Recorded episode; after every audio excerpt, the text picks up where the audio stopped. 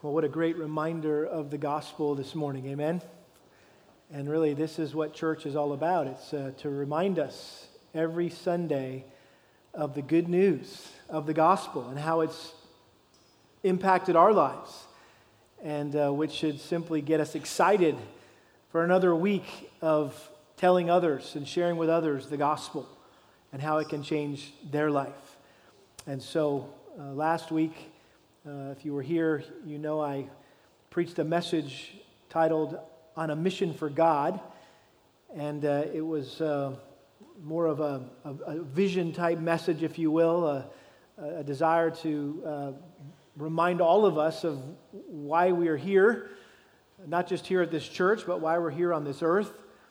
We are, all of us as believers, on a mission for God. And rather than expecting people to come to us here and visit the church, we need to go to them.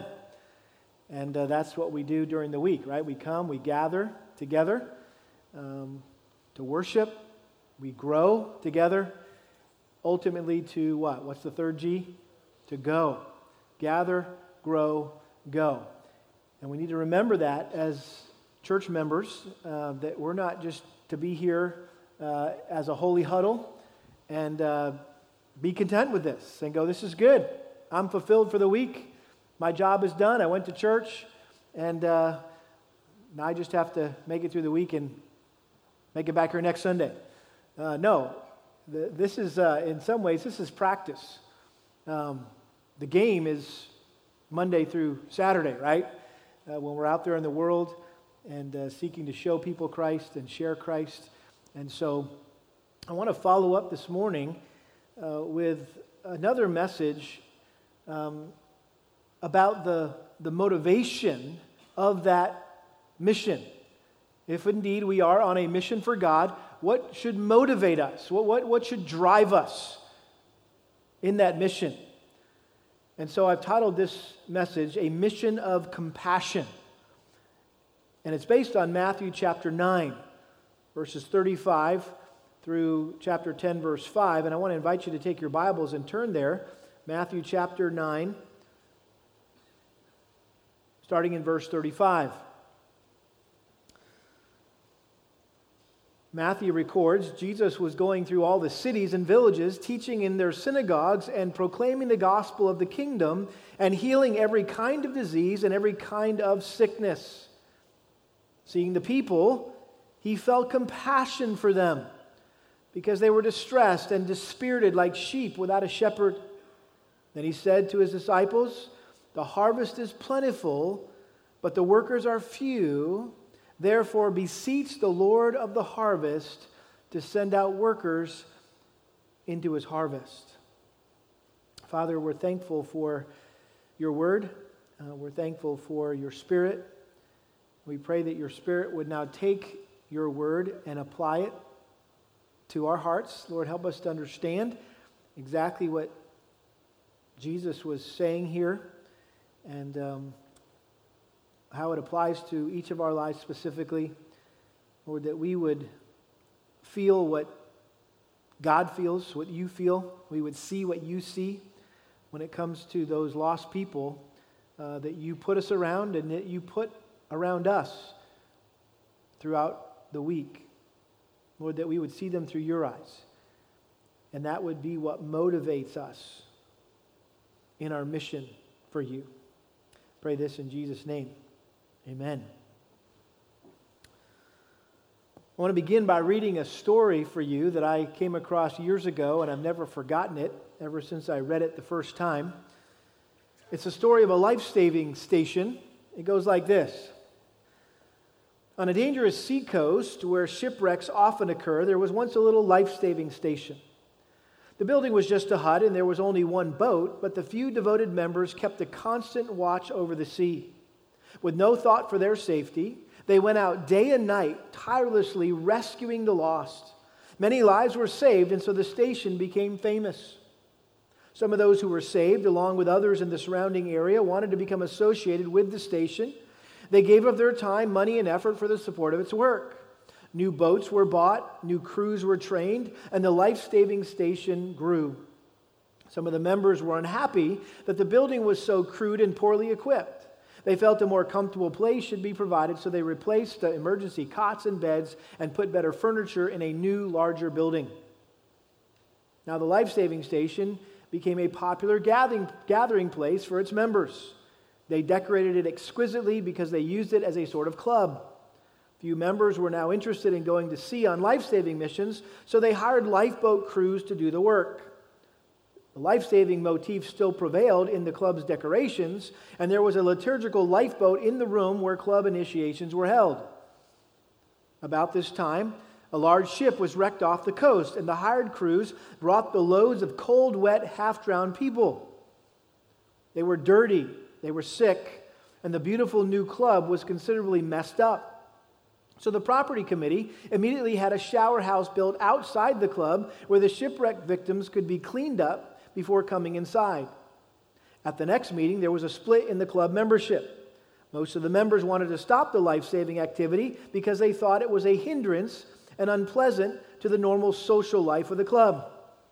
Some members insisted that life saving was their primary purpose and pointed out that they were still a life saving station after all. Well, they were finally voted down and told that if they wanted to save the lives of various kinds of people shipwrecked in those waters, they could begin their own life saving station down the coast, which they did. As the years went by, the new station experienced the same changes that occurred in the old one. It evolved into a club, and another life saving station was founded. History continued to repeat itself, and if you visit that coast today, you'll find a number of exclusive clubs along the shore. Shipwrecks are still frequent, but most of the people drown. I think this is a tragic but true tale of the natural progression that takes place in many churches. They start out with the right focus, but over time they lose sight of their primary purpose. It's very easy for a church to lose sight of its mission from day one, as I mentioned last week, the mission of our church has been this we exist to glorify God by proclaiming and living His word so that people will come to know Jesus Christ and grow to become like Him. We've got that on the wall as you walk in. We've got that in the bulletin that's in front, bulletin that's in the front of your Bible. We've got that on our website.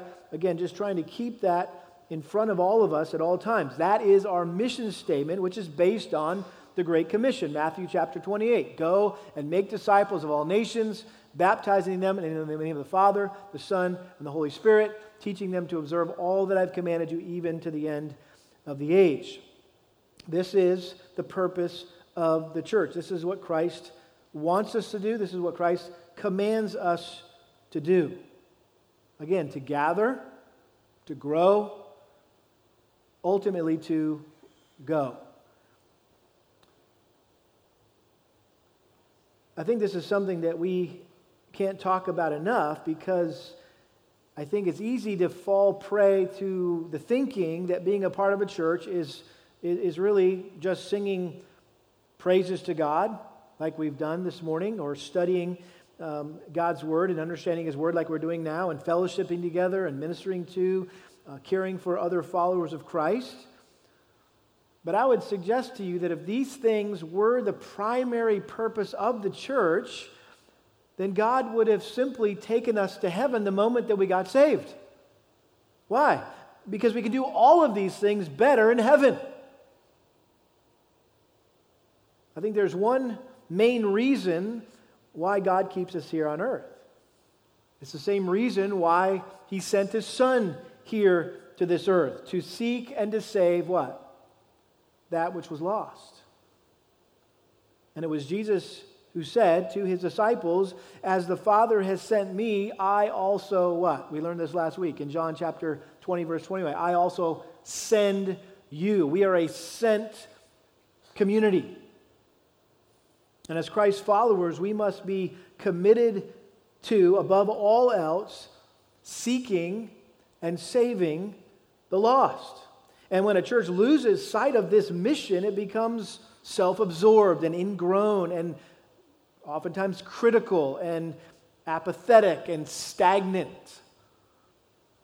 Instead of being a rescue mission, where the mindset of its members is to leave the comfort and the safety inside the four walls of the church and go out into the world and build relationships with lost people in our, in our homes, in our neighborhoods, and at, the, at our workplaces, at our schools, at, at the gyms that we work at, at the coffee shops we hang out in, at the restaurants we frequent, at the stores that we shop in, right?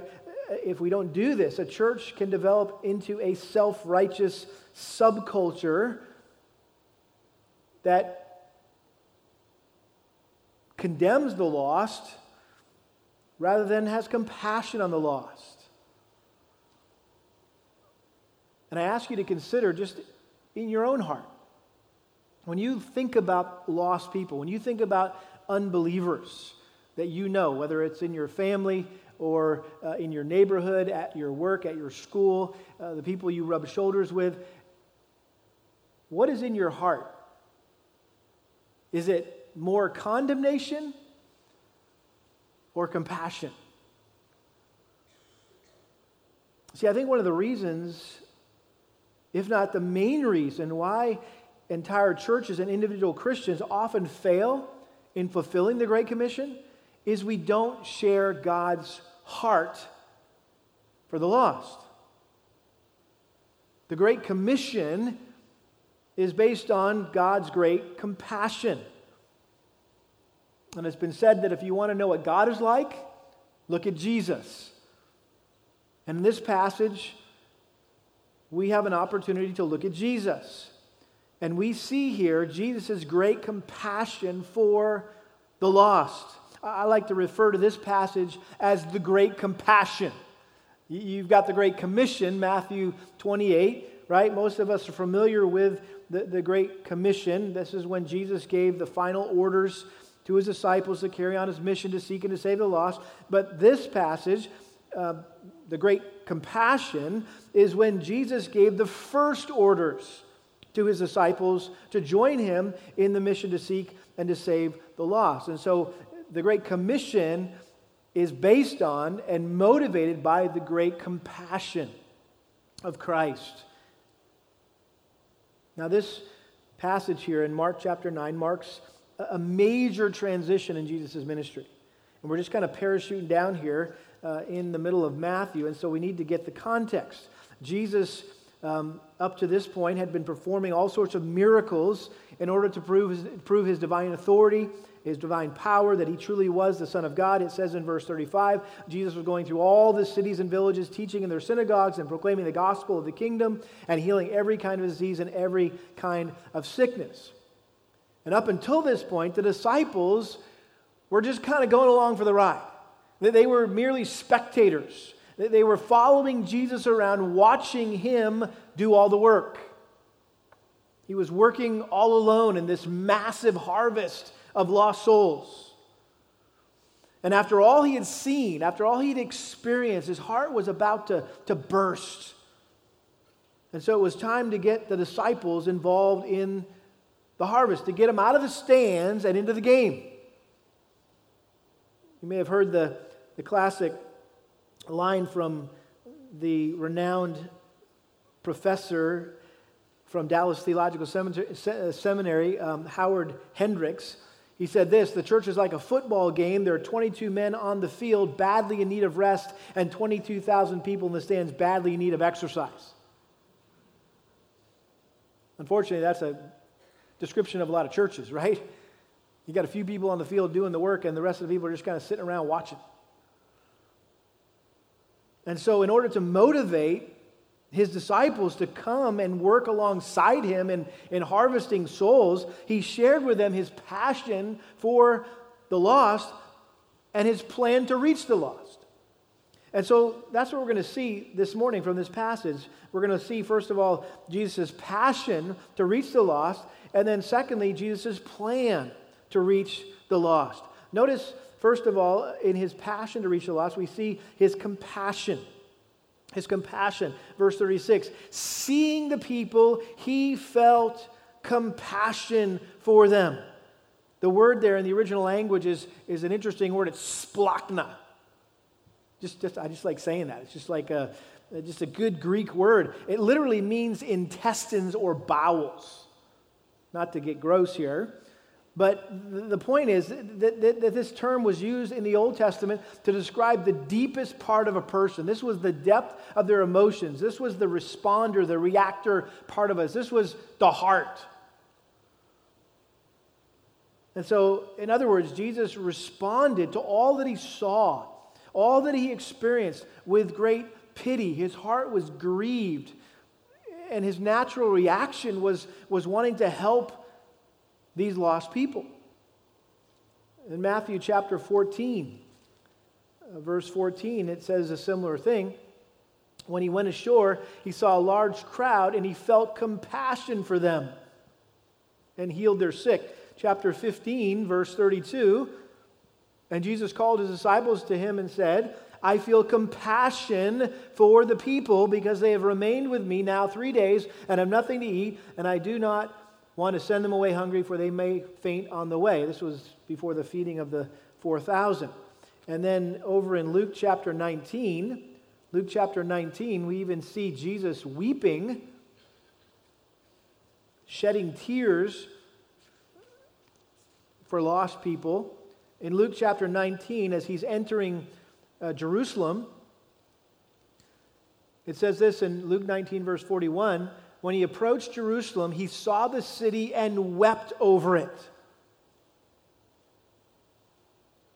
There's actually a church built on the slope of the Mount of Olives in Jerusalem that we stopped at and spent some time in the last time we visited Israel as a, a church. And uh, it, it's called the Church of the Teardrop and it's very picturesque setting and they have built this church with a window. If you sit in the church and you look out the window in the front be like a window right here uh, and it looks over the temple mount and jerusalem.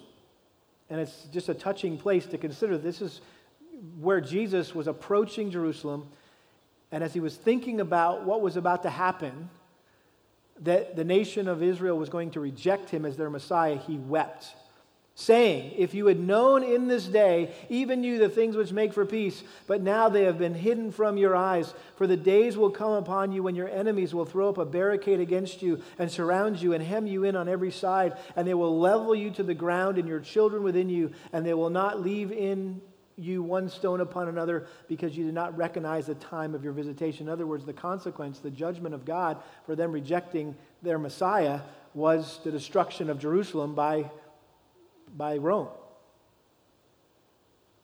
The point being is when's the last time you shed a tear over an unbeliever you know? Have you ever wept over lost people at work? At your school, in your neighborhood. The question is why did his heart break like this? Well, notice back in Matthew 9, it says, Seeing the people, he felt compassion for them because they were distressed and dispirited like sheep without a shepherd. That word distressed literally means flayed or skinned. They were harassed, they were troubled, they were battered, they were bruised. So they were distressed, they were dispirited or downcast. And literally, it's the idea of being thrown down flat on your face as from drunkenness or a mortal wound, that they've, they've been mortally wounded. They're going to die if they don't get help. And then, of course, this beautiful expression like sheep without a shepherd. Jesus saw them as, as helpless sheep. No one to lead them, no one to protect them, no one to feed them, no one to care for them, no one to watch over them. And I think even more graphically, Christ saw people as lost sheep headed for the slaughter. And typically, right, animals that are heading for the slaughter, they have no clue where they're headed. They're just following the guy in front of them, right? Down the chute to get their throat slit. And that's, I think, a good description of a lot of people in the world. They, they have no clue what, what's, where they're headed. They're just following the guy in front of them, thinking, hey, there's a lot of us going in this direction. I must be okay. But what does the Bible say? Broad is the road that leads to where? Destruction. But narrow is the road that leads to life. So Jesus looked past the facades, he looked past the fronts that people put, and he saw people for who they really were and for where they were really going. He saw people as helplessly lost in sin and hopelessly bound for hell. Do we see people that way? Or is this just my classmate? Is this just my coworker? Is this just my neighbor? Is this just my son or my daughter or my parent? Is this the barista at the Starbucks that's handing me my co- coffee through the window? How are we seeing these people?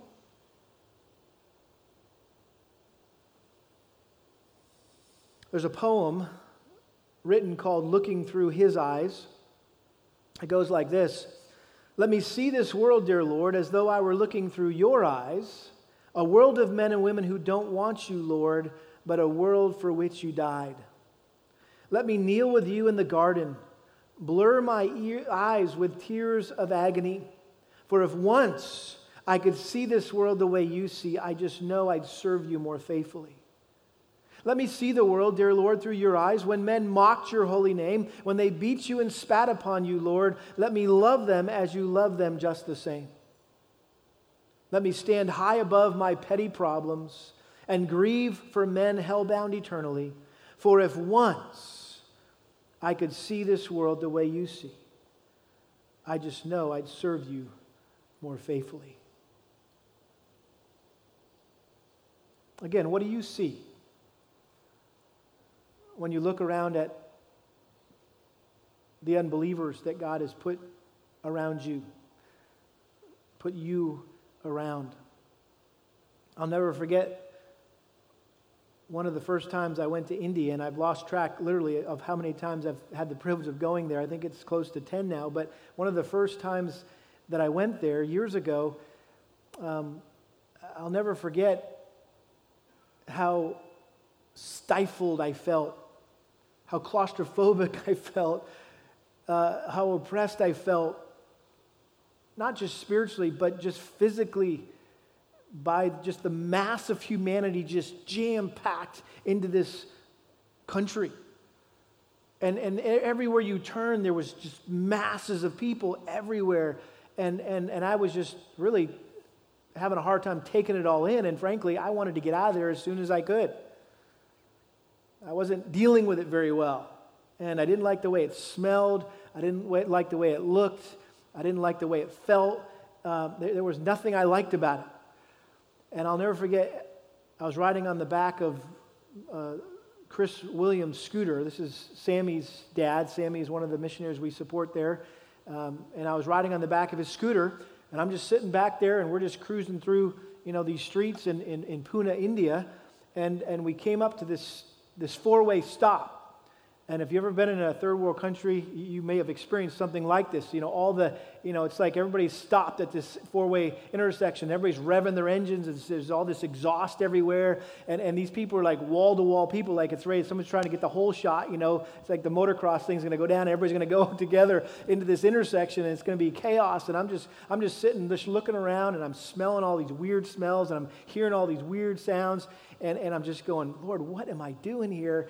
And, and, uh, and, and I'm like, like, there's a scooter here and another guy right here, and we're like, like right here in each other. And I'm just going, what is going on? And, and I'll never forget, Chris leaned back and he said, Ken, look around this intersection. Probably everyone in this intersection is going to go to hell.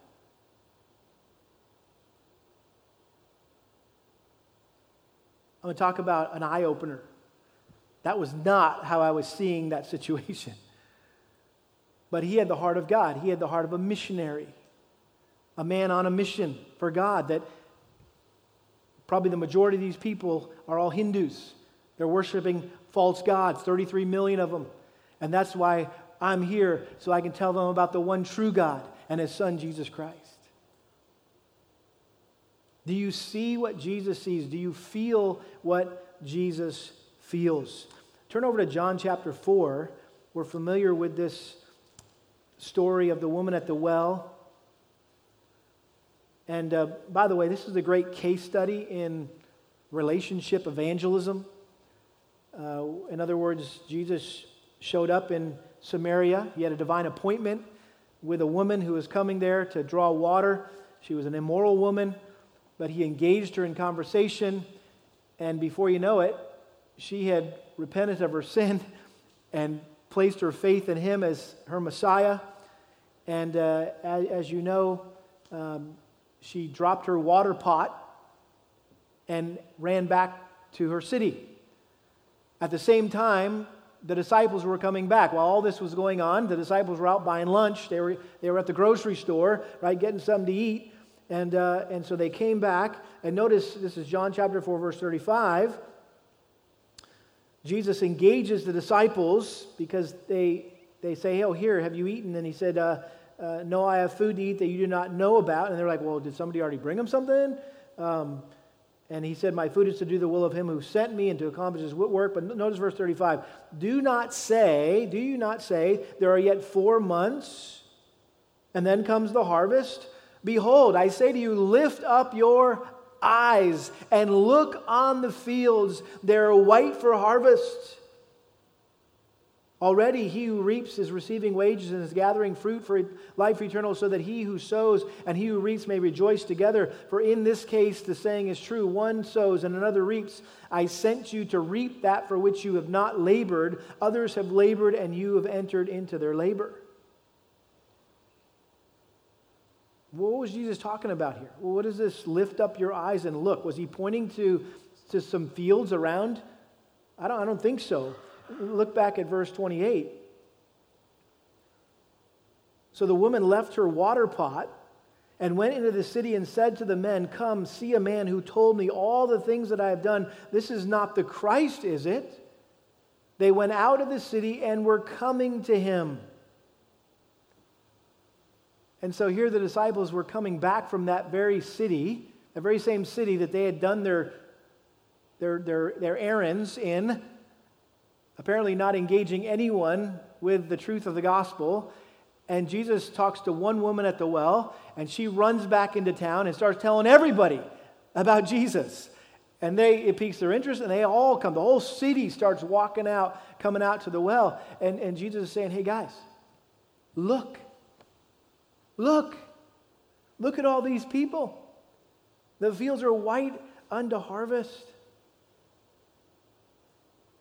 And sadly, I think some of us tend to be more like the disciples, right? That we got our blinders on and we're just getting in and out of the stores and getting in and out of the class and getting in and out of work and, and, and we're just doing our thing and we're not lifting up our eyes and looking to see all the divine appointments around us.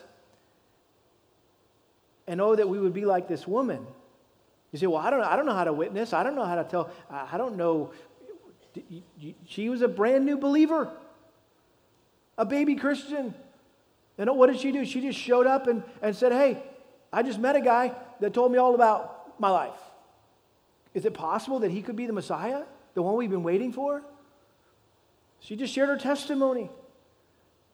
And it had a dramatic impact in the life of her community, in her city. And so we see this compassion that Jesus had. But it wasn't just emotion, it wasn't just a feeling. It was more than that. It actually was a compulsion. So Jesus had compassion, but there was also a compulsion here. Notice verse 37 that he said to his disciples, The harvest is plentiful, but the workers are few. Therefore, beseech the Lord of the harvest to send out workers into his harvest. And, and so, here in verse 37, we see this disheartening disproportion. That, that things are way out of balance here. There's plenty of distressed and downcast people who needed to hear the gospel, but there wasn't enough people to tell them. And the picture that, that, that comes into my mind here when he says that the, the harvest is plentiful, but the workers are few. I get this picture of this massive orchard with tons of fruit trees, and the, they're, there's they're just laden, these trees are laden with fruit, and, and they're, they're just ready to be picked, but there's not enough workers to pick it all. And so it falls off the tree and it rots. And so not only do we see the a disheartening disproportion, we see this divine desperation. What does he say? Therefore, verse 38 beseech the Lord of the harvest to send out workers into his harvest. What does it mean to beseech the Lord? It means to pray, to plead with him, to beg God to raise up and to send out more workers. A.B. Simpson, who was the founder of the Christian Missionary Alliance, uh, an evangelical denomination. Some of you may have uh, been a part of a Christian Missionary Alliance church at one point uh, in your Christian life. It's a, a, a good denomination, and I appreciate them and respect them a lot. They have a huge emphasis on, on, on global missions, global evangelism. And uh, it said that A.B. Simpson was found early one morning. Somebody was looking for him, and they found him weeping in prayer as he clutched a globe. He was just praying over this globe of the earth, begging the Lord to send out workers into the harvest. Why do you think that Jesus told his disciples to pray this prayer? He says, Hey guys, you need to beg God, the God of the harvest, to send out workers into his harvest. It's his harvest, but you need to beg him, plead with him, pray to him that he would send out workers into his harvest.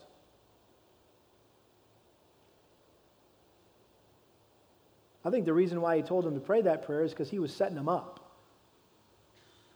Little did they know that they were going to be the answer to their own prayers. It's not enough just to pray. Anyone can genuinely and sincerely pray to God to send workers into the fields. But if that is a true heart prayer, then you need to also be willing to be one of them, right?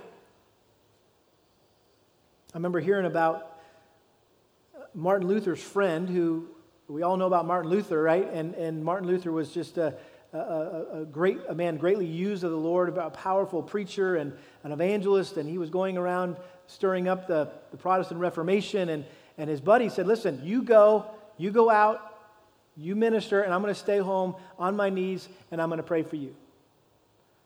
And that was their partnership. You preach, I pray. Well, eventually, Praying wasn't enough for that guy.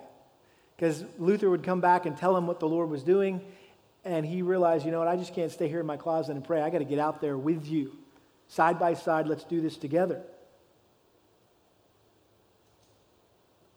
And so Jesus was essentially saying to his disciples, listen, you've been, you've been watching long enough.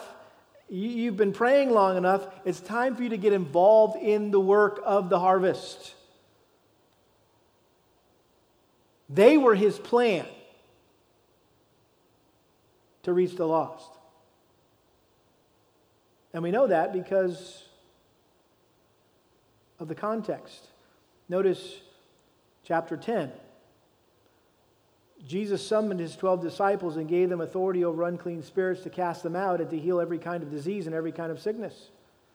Now, the names of the 12 apostles are these the first Simon, who's called Peter, and Andrew, his brother, and James, the son of Zebedee, and John his brother, Philip and Bartholomew, Thomas and Matthew the tax collector, James the son of Alphaeus and Thaddeus, Simon the zealot, and Judas Iscariot, the one who betrayed him. These 12 Jesus sent out.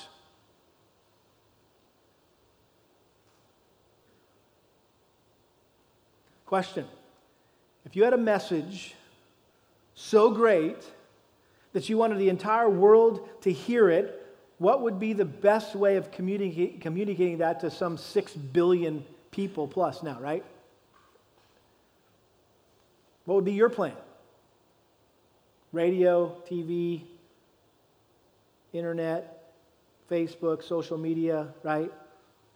I doubt, I doubt today that any of us would ever consider recruiting a small group of people and sharing with them the message and then counting on them to tell the rest of the world. I mean, to those of us living in the, the age of social media, which has really created a global village, if you will, that seems like a very simplistic, even stupid way to communicate a message to the entire world. It would require way too much work, too much time, and besides, people are unreliable, and it would be highly unlikely for it to work effectively. And yet, that's the plan that Jesus chose. You think about all the different ways that God could have communicated the gospel, right? He has all the power in the universe at his command. He could have, he could have done anything he wanted to reach lost people. I mean, he could have just had angels floating around the heavens, right in the sky, for the last 2,000 years, proclaiming the gospel. He could have, he could have created trees with speakers, right? That are just constantly, you know, kind of in a big brother kind of era, just constantly talking to us and saying what he wanted us to hear. I mean, he could have used elaborate programs, huge crusades, but that's not what he did. He selected a group of men that he reproduced himself into so they could carry on the mission of harvesting souls after he went back to heaven. And obviously, this required him to spend a lot of time training and equipping these guys for the task. In fact, I don't know if you realize this, that Jesus spent the majority of his ministry years, those three years uh, of ministry, public ministry, preparing these men rather than preaching to the masses. He concentrated his efforts on a few in order to reach the many.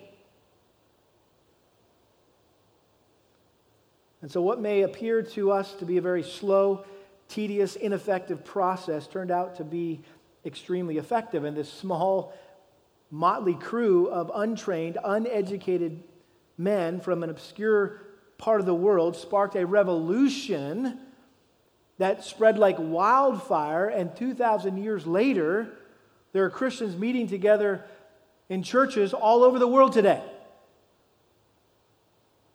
And you're one of them. I'm one of them. How'd that happen? How did we get to be sitting here this morning as followers of Jesus Christ? I want to show you.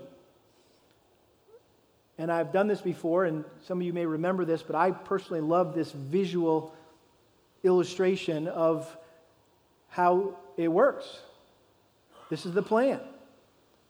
So I need two guys to help me. So, Gerald, I, I, you can just stand right there. You're good. I need you to help me. And then, Jonathan, can I get you to come up here? Thanks for cooking all that brisket, by the way, bro. I know you I, you still smell like smoke, I think. I just, I'm just kidding. No. Anyway, so what we're going to do here, we're going to, we're going to demonstrate how the process of multiplication works, okay? Because this is the process that Jesus used. This, is what he, this was what he was banking on, okay? So, what we're going to do, these two guys uh, are disciples of Jesus, they're followers of Christ, and they're going to go out and they're going to build relationships with people in the community. They're going to lead them to Christ, and they're going to bring them back to church, okay? So go ahead, guys, go build a relationship with someone, lead them to Christ, and bring them back to church. Just bring them up here. Yeah, bring them on up with you. Just bring them on up. All right, there you go. All right. Now this is this is the difference. Okay, we're going to have um, Jonathan. You go ahead and, and build another relationship, and uh, lead him to Christ and bring him to church. Gerald, you're going to disciple Tom you're going to teach him how to fish as well.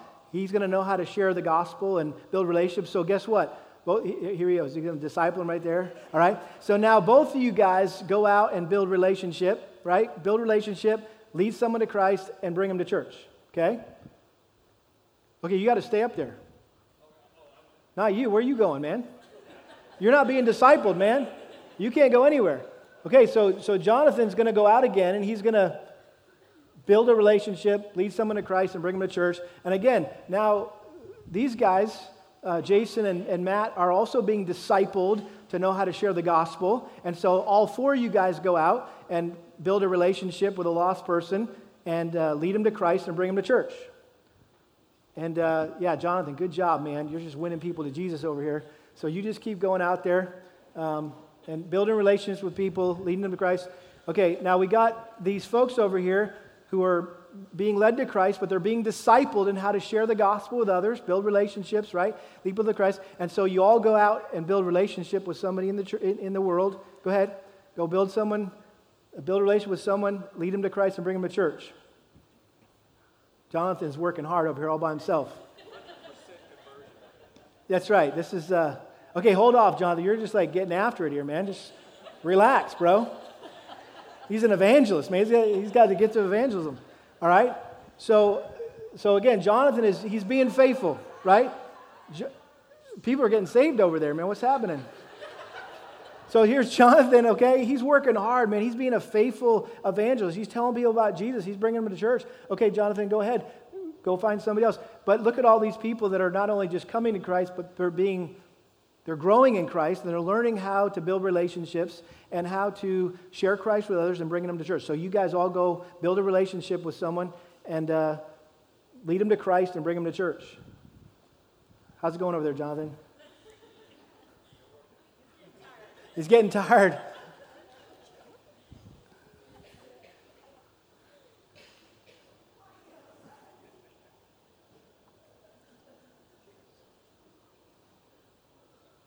Okay. Are you, are, you getting, are you getting the point here? Oh, look at all this whole row's coming to the Lord here. Okay. So, hey, good job, right? Praise God. People coming to know the Lord, Jonathan. Way to be faithful to tell others about Christ. But um, hey, whoa. What's God doing over here? Right? People are not only coming to Christ, but they're growing in Christ. They're being discipled and trained and equipped how to share the gospel with others. And what's happening? We've got addition, just pure addition over here, adding one at a time. What do we got over here? Multiplication, right? As a result of reproduction, right? People are reproducing themselves. Gerald reproduced himself in the life of someone else, who reproduced themselves in the life of someone else, who reproduced their life in somebody else. And look what happens in the process of multiplication. You guys can sit down. Thank you very much. Again, I love that visual image of how the process of multiplication, combined obviously with the power of the Holy Spirit, achieves amazing results. I mean, that's the book of Acts. What we just witnessed over here, that's the book of Acts. It's the historical record of the miraculous acts of the Holy Spirit performed in and through Christ's apostles to fulfill the Great Commission. And as you read through the book of Acts, you see these signposts along the road highlighting the growth and expansion of the church. And every few chapters, uh, it says, and, and more were added to the church. And more were added to the church. And more were added to the church. And more were added to the church. And it wasn't people moving from Corinth to, to Philippi or from Philippi to Thessalonica. It was people getting saved. And I think if we're faithful and obedient to the Great Commission and to discipleship, making disciples, not just making converts, but making disciples of Jesus Christ, the same thing should be written about our church. And the same thing could be written about the impact that our church makes on our community. What is the, the ultimate climax of this, these signposts throughout Acts is Acts 17 6. These men who have turned what? The world upside down, or right side up, as some people say. The point is, they were known all over the place. They had rocked the known world at the time with the gospel of Jesus Christ. The thing I find most interesting about the disciples is they weren't the kind of guys that you naturally expect to be world changers. And I love this verse in Acts 4:13. It says, Now, as they observed the confidence of Peter and John and understood that they were uneducated and untrained men, they were amazed and began to recognize them as having been with Jesus. All that verse is saying is as they were seeing these guys who were, you know, these untrained, uneducated fishermen, tax collectors, in, in many ways riffraff of, of society, um, who were held up in the upper room, you know, shaking in their boots. Now they were these bold, confident witnesses for Christ. And they were amazed and they were like, wait a minute, we know these guys. These were the guys that were with Jesus, these were his disciples. The point is, as these men spent time with Jesus, their lives were transformed, and as a result, they transformed the world. We shouldn't expect that we can just go out of here and go gangbusters for Jesus and everything's going to, you know, change. No, we need to spend time with Jesus. We need, we need Christ to transform our lives, right? Because God's plan is change people. Change people are God's plan for changing the world.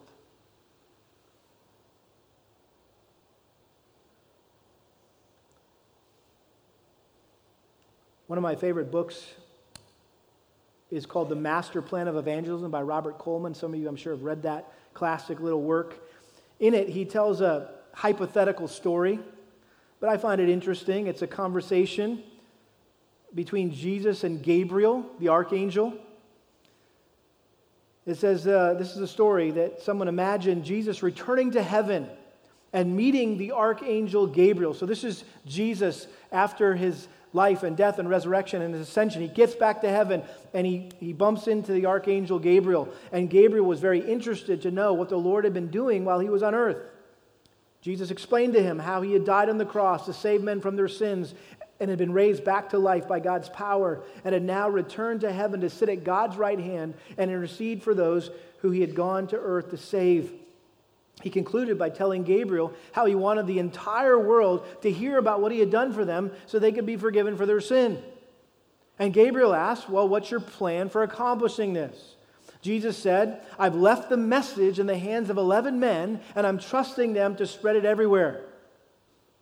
Gabriel was surprised, and he exclaimed, 11 men? What if they fail?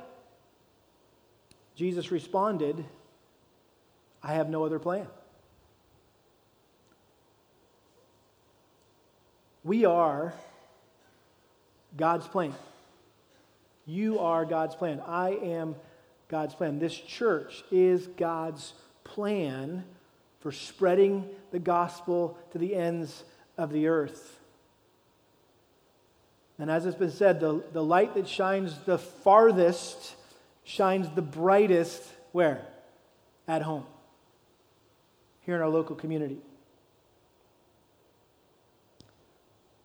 Let me close with a quote from one of my favorite authors, Horatius Bonar. He wrote a book called Words to Winners of Souls.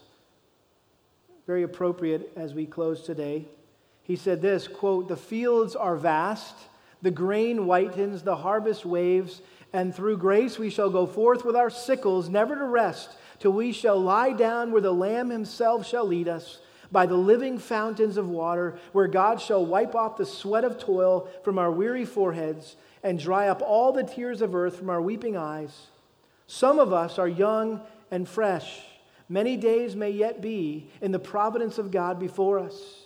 These must be days of strenuous, ceaseless persevering, and if God bless us, successful toil, we shall labor in the harvest till we are worn out and laid to rest. Amen? Let's pray. Father, we're so grateful for this undeserved privilege, first of all, of knowing you, having a relationship with you through your Son, Jesus Christ. But then on top of that, you choosing to use us to make us your plan for reaching other lost people Lord, I pray that you would cause this truth to sink deep into our hearts. that while you're sovereign over salvation, you have given us the responsibility, the privilege, and you're counting on us to be faithful witnesses to the lost people around us. Lord, would you lift up our eyes? Would you get our eyes off ourself? Would you get our eyes off of all of our stuff and all of our things that we need to do, all of our tasks, and help us to see the people around us like you see them? That you would give us a compassion, a burden, a brokenheartedness for them. Lord, that we would see them as sheep without a shepherd, as sheep headed blindly, as it were, ignorantly to the slaughter, and that we would have a desire to rescue them with the hope of the gospel. And so, Lord, would you just, um, just give us a different perspective, give us a different mindset as individuals and as a church. And Lord, that we would um, always be that lighthouse that life saving station that you intended us to be. Pray we never lose sight of that. And Lord, whether or not we see others come to Christ in this community, that's ultimately up to you. And we'll leave the results to you. But uh, Lord, we just know that we want to be more faithful to engage um, people not just with truth, but with grace and truth. And that we would speak the truth in love to them. Lord, forgive us for having a, a heart of condemnation at times. When we consider unbelievers and what they do and how they think and how they act and the way they live. Lord, give us compassion for them. Give us your heart for the lost, we ask. In Jesus' name, amen. Well, listen, we've got a couple of our elders available to um, meet any needs you might have today. So please come, and they're here to talk with you, pray with you, however we can best minister to you. Again, if you're visiting, thanks so much for being here. We invite you to stop by our welcome desk as you leave and uh, love to meet you out there. And um, you guys have an awesome week. Look forward to hearing stories of how the Lord is answering our prayers to give us opportunities to share Christ every day. And uh, so be talking it up, telling it to share stories, testimonies of how the Lord's using you to build relationships with unbelievers in our community. Have a great week.